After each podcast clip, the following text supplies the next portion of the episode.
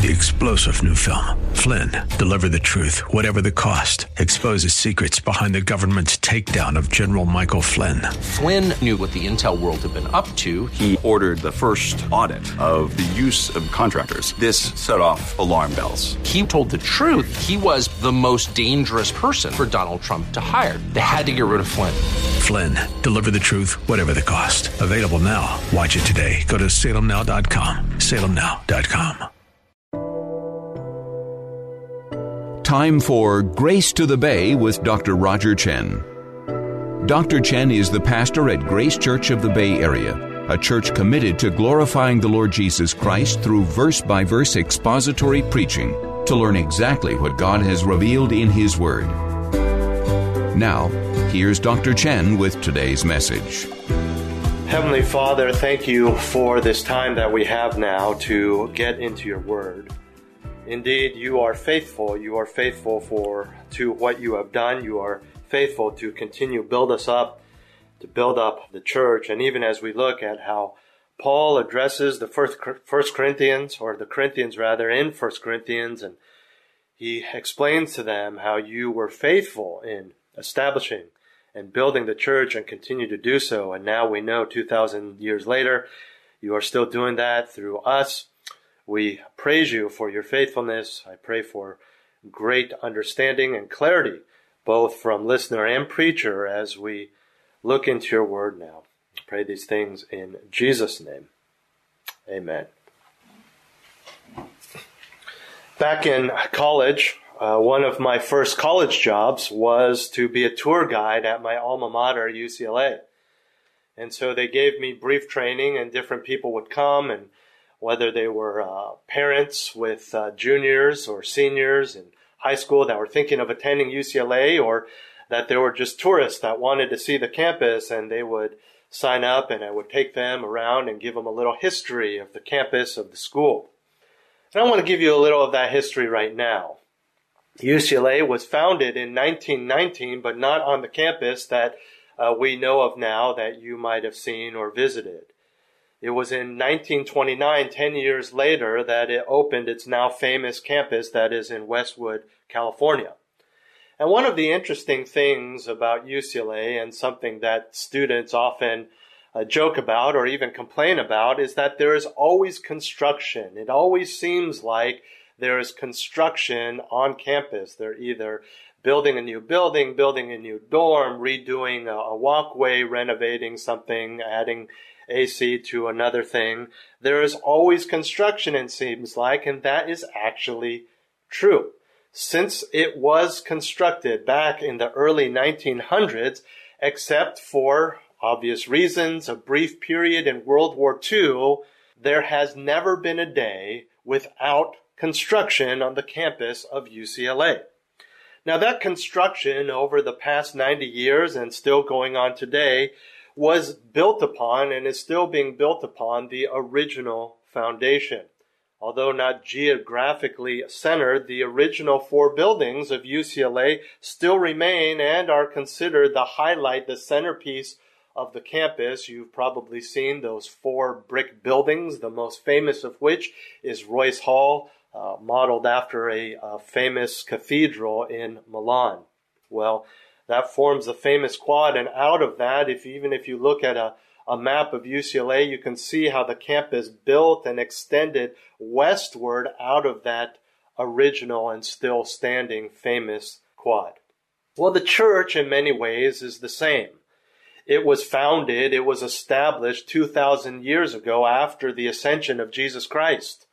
And we know that the apostles did the work of establishing churches in that area and over the last 2,000 years, it has spread. And there's still new churches popping up and churches that are established are still growing, whether numerically or in the individual believers' faiths. But, like that campus of UCLA, the original foundation still stands and we are just building off of that foundation and continuing the work of all of those early Christians. And that's what we're going to talk about this morning as we continue our study of 1 Corinthians. Turn with me to 1 Corinthians chapter 3, verses 10 through 11. We find ourselves this morning in the third chapter of verses 10 and 11 of 1 Corinthians as we continue our verse by verse study through this epistle. Let me read that for you. 1 Corinthians chapter 3 verses 10 and 11. According to the grace of God which was given to me, like a wise master builder, I laid a foundation, and another is building on it. But each man must be careful how he builds on it, for no man can lay a foundation other than the one which is laid, which is Jesus Christ. This morning I want to give you from these two verses our outline, which is simply five elements of building the church. Five elements of building the church, which we will tie into an actual construction site or building that we would see today. The first element of building the church is the competence. The competence. If you were to build anything, if you were to hire someone to uh, build a home or a school or a, or an office building for you, you would obviously seek someone who has the competence to do that, who has the skill to perform the task, the, the training. Now, when it comes to establishing a church or planting a church, which is the context of what Paul is talking about here, he is speaking of establishing that particular local church in Corinth when it comes to establishing or building a church, the skill, the competence, the abilities come from God. And ultimately, that is the grace of God. And in the beginning of verse 10, we see that according to the grace of God which was given to me. Skill is required. But rather than from a seminary or even previous church and ministry experience, establishing a local church is first and foremost a work of grace. For Paul, grace was seen in many aspects as it is seen in our lives. The first and most important, of course, was grace in salvation. Throughout the epistles, he recognizes how sinful he was and still is, especially in light of his past as a persecutor of Christians. And whenever we speak of any Christian life or ministry, salvation, of course, is the first thing we talk about. It is foundational. It is most significant when we talk about the different aspects of grace. Saving grace, we call it. But in this particular context in which Paul is writing, it is not so much saving grace that Paul is talking about when he refers to the grace that God was giving him or had given him.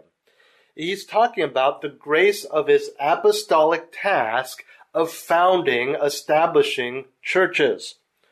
Of course, that particular aspect of grace would not exist if he was not first saved.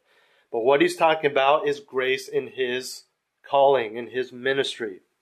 See, Paul was called to this task, and as difficult, as gut wrenching, as physically exhausting and persecution attracting as it was for him, he thoroughly sees it as a gift, as God's grace. Not as God's judgment, not as God's wrath, not as something he's, he's kind of, uh, kind of, kind of trudged through, but as God's grace. Difficult, yes. He, he literally shed blood in doing these things, in establishing churches, but he says this is God's grace. Now, clearly, there is a lesson for us here today as believers in life and ministry. No matter how hard your personal circumstances may be, we must recognize God's goodness and grace in our lives.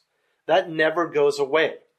Your circumstances may change. The world may say that they are bad. They are negative. But we as believers know that God is grace. It doesn't change. And that grace, as we know from scripture, is put forth and fleshed out in our lives. Just because we don't see it or recognize it doesn't mean it's not there. Now, by a way of reminder, grace is simply something that is given, but undeserved. It is a gift in the truest sense of the word. And when we talk about God's grace, obviously we are talking about that which God has given us that we don't deserve. Again, foundationally and foremost is salvation, but also everything that we have is grace. Our abilities, our talents, our homes, our finances, even the ability, the intellect, the tongue, the mouth, the reasoning, even the ability to complain, though we do it sinfully, about what's going on in our nation or world or having to shelter in place is God's grace in your life. You stand on the pedestal of God's grace, often in order, we step on that pedestal of God's grace in order to reach Him and slap Him in the face. So often when we complain and shake our fists at Him. And with that definition of grace, that it is a gift, you can see what the greatest challenge in our lives to recognizing God's grace is. Because if grace is something that is given that is undeserved, then the greatest hindrance to recognizing God's grace in our life is simply thinking that we deserve better, thinking that we do deserve what we've gotten. We have earned what we've gotten, and it's not from, from God. It is not a gift. In other words, the greatest hindrance to seeing God's grace is pride, self entitlement, thinking you deserve and have earned the good, but definitely don't deserve what you perceive as bad. And that is wrong thinking. It is an uh, ignorance of God's grace in your life. But more to the point of what Paul is saying, ministry is a privilege. It is only by God's grace that he could do what he did. Just as an architect or a general contractor needs to have the skills for the job he has been hired to do, so the grace of God provided Paul not just with the skill, but also with the desire. I mean, think about it. Ministry is difficult when you practice it. How much more we know ministry was difficult for the apostle Paul. I don't think we have ever gone through for ministry's sake, for God's glory's sake, what Paul has gone through and being beaten and dragged and stoned. Ministry is difficult.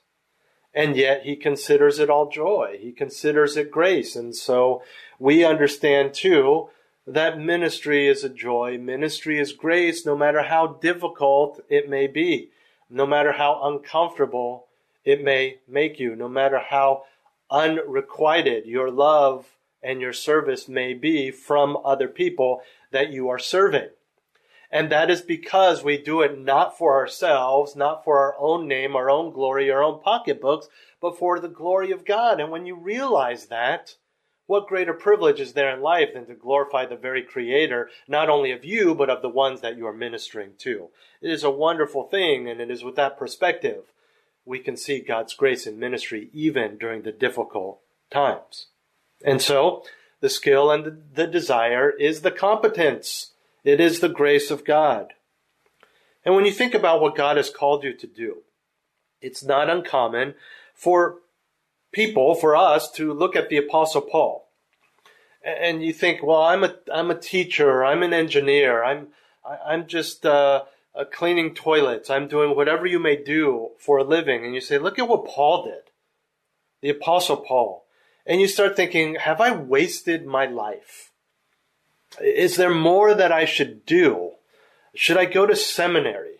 Should I become a missionary? Because I just don't see the eternal uh, benefits, ramifications of my current vocation. Uh, maybe I should serve more in the church. What you need to first and foremost recognize as a Christian is that wherever God has you is by His grace. Doesn't matter if you are vocationally in ministry or not. Where God has put you is by His grace. And so whatever it may be, work hard, and work for His glory, knowing that in His sovereignty you are exactly where He has placed you. The only difference is whether or not your mindset is to glorify God in what you do. If you don't see the eternal ramifications of being a janitor or a teacher or an engineer or whatever it may be, then it's because you have the wrong perspective. You have to have the right perspective of seeking God's glory and not compartmentalizing your life and saying, well, I just kind of got to get through the 9 to 5 or the, the, the 6.30 to 8 more likely in the Bay Area and, and just get through that so that I can go home and start praying and start ministering and start doing these things. That is the wrong perspective. You are to glorify God in your ministry. And if you are not in a career of ministry, then your ministry is wherever you go. Nine to five, eight to six, whatever. And it's all about perspective and effort. Well, with that in mind, let's look further into Paul's ministry at the second element of building the church, the contractor. We've seen the competence. Now let's look at the contractor. When you're having a home built, for example, you need to hire a contractor, someone to actually build it. For the Corinthian church, this was Paul. In verse 10, he refers to himself as a wise master builder. He said, like a wise master builder. And he's calling himself this in reference to his ministry of planting the Corinthian church. This is a continuation of what he previously wrote back in verse 6. I planted, speaking of himself, Paul, Apollos watered, but God was causing the growth. Uh, well, what's a master builder? Again, when you see a phrase like this, you want to be careful that you don't just say, well, it just means a builder who's like the best, a master builder, like a master craftsman. Well, that's taking a, a, a very uh, limited approach to that. It's taking a 2020 American English approach to that term. We need to go back to the time and context and language in which Paul wrote and see what is a master builder. Well, master builder back then was the person who was in charge of both planning and constructing a building. Although the Greek word that Paul uses here is where we get the English word architect, during his day, this individual was both the designer and the builder. So, for us, it would be both the architect as well as the general contractor.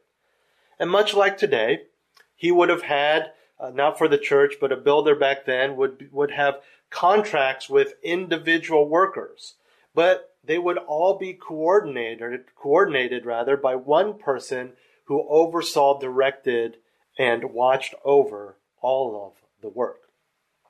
Now we know that Paul is not talking about a physical building. He's just using a an analogy. He's talking about the church. Again, not even a church building but a local church which is comprised of people, the redeemed, the very one he is now writing to in Corinth. And he preached and he taught and he laid the biblical foundation. And that's what he's saying when he says, I was like a wise master builder according to the grace of God. Now, a project of this nature needs wisdom. When Paul says he was like a wise master builder, he is referencing the grace of God. And in God's grace, this wisdom that he was given was both spiritual as well as practical. This is a wisdom, as we have seen in Paul's writing thus far, that is not of this age or not of this world. To build the church, God's wisdom is needed. Again, we're not talking about a church building. It starts with the gospel but also involves the skill needed to build up those people who have now come to faith. All of this, again, is by the grace of God. It's easy to be reminded of God's grace in all of this because the foundation that Paul laid is the gospel. This is true wisdom as we saw from so many different angles back in chapter 2. If you recall, not only is the gospel wisdom, but it is foolishness to the world. This is a good reminder that ministry, and especially church planting, must be done according to the wisdom of God. In chapter 2, Paul spoke not only of the wisdom of God being the gospel, but also the wisdom of God in his methodology. Remember, it wasn't just his message, it wasn't just his teaching, but it was how he presented that message as well. In other words, he wasn't using the methods of the world. And you remember that he was in a place and in a time where there was a lot of what we would call rhetoric. There were these great schools of thought and philosophy in the Greco Roman world. I mean, look back at chapter 2, verses 4 and 5. By way of reminder, he said, My message and my preaching were not in persuasive words of wisdom, but in demonstration of the Spirit and of power. He's speaking of the world's wisdom there. Verse 5 So that your faith would not rest on the wisdom of men, but on the power of God. Uh, the church, this is very important, friends, especially if you are involved in ministry in our church. The church is not a business. The church is not even an organization. The church is a living, breathing organism of God. Paul will emphasize this in verse 16 and following, which we'll see in a few weeks. As such, being founded upon the gospel, which is considered foolishness to the world, we cannot plant or continue building the church with the world's methods. There is way too much of those who are leading churches, who are serving churches, who want to place their business expertise or their understanding of economics or finances or even building up a secular organization or corporation into the church. That is a surefire way to lead to seeker sensitive movements, to lead to entire groups of people getting kicked out of the church because they're not on board with whatever the pastor wants to do. It's because they're following the world's methods. They are taking cues not so much from scripture and the apostle Paul, but they are taking cues from the business world. That is, that is dangerous. We are the family of God, not a business. You would not run your family like a business. You would not treat your kids like employees. And so there's no place to change the product to get more people in the door. Well, we need to we need to change the lyrics to the songs. We need to you need to stop preaching about sin so much. We need to we need to do this and we need to do that and we need to have this presence and that thing. And we're taking the world's methods. That's not what we are. And in the same vein, we are not to worry about numbers, whether it's dollars or congregants. We are not to please the ears or the eyes of the unbeliever. It is about the gospel which by its very nature is offensive. It turns people away. It makes the worldly long for something else. But when we start taking it personally that people leave because of the truth and we subsequently twist the truth or twist our methods that to, so that they're unbiblical, then we are not being a wise master builder, but a foolish one, an ungodly one. And when we start making excuses for our views on social issues, such as homosexuality and abortion, then we are not being a wise master builder, but a foolish one, an ungodly one. But the beauty of all of this is that the gospel is clear. The gospel is straightforward. The gospel does not change. And perhaps most importantly, on a practical level, the gospel is not ours. Paul was merely doing what God has called him to do the way God called him to do it. And so, we must be like the apostle Paul, according to the grace of God which was given to me, like a wise master builder, I laid a foundation, and another is building on it. But each man must be careful how he builds on it. For no man can lay a foundation other than the one which is laid, which is Jesus Christ. Let's pray. Heavenly Father, thank you that we, as individuals and as a church, have been built on the foundation of Jesus Christ, made available to us by your good pleasure, your glory, your grace, your mercy, your unfathomable but incredible calling. Heavenly Father, may we be a people who live our lives, not just our ministry, not just how we do church, not just how we tune into a live stream, but everything we do, every decision that we make May it be based upon the gospel, our foundation. I pray that we wouldn't take that lightly. We pray these things in Jesus' name. Amen. This has been Grace to the Bay with Dr. Roger Chen. Tune in next week for a continuation of this message. Grace to the Bay is the radio ministry of Grace Church of the Bay Area practicing and proclaiming the purity of biblical truth. You're invited to join them for worship service in San Mateo Sundays at 11 a.m. Visit the website gracebayarea.org for directions and other information or to view a live stream of the service. As a listener supported program, we ask that you consider making a tax deductible donation so that we can continue to share Pastor Rogers' teaching with you each week. Donations can be made through the website gracebayarea.org.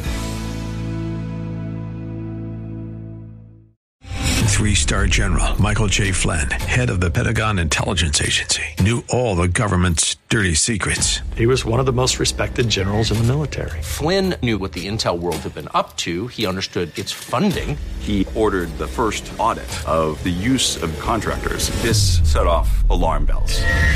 The explosive new documentary, Flynn, Deliver the Truth, Whatever the Cost, uncovers the facts behind this scandal. Flynn told the truth. He was the most dangerous person for Donald Trump to hire. I find out the worst enemy that I'm going to face in my life is right here in America. They took my assessment and they wanted me to change it. And I was like, I'm not changing it. They had to get rid of Flynn with in depth interviews, archival footage, and never before seen personal records of the man behind the headlines. I just felt like I was drowning. Flynn, deliver the truth, whatever the cost. Available now. Watch it today. Go to salemnow.com. Salemnow.com.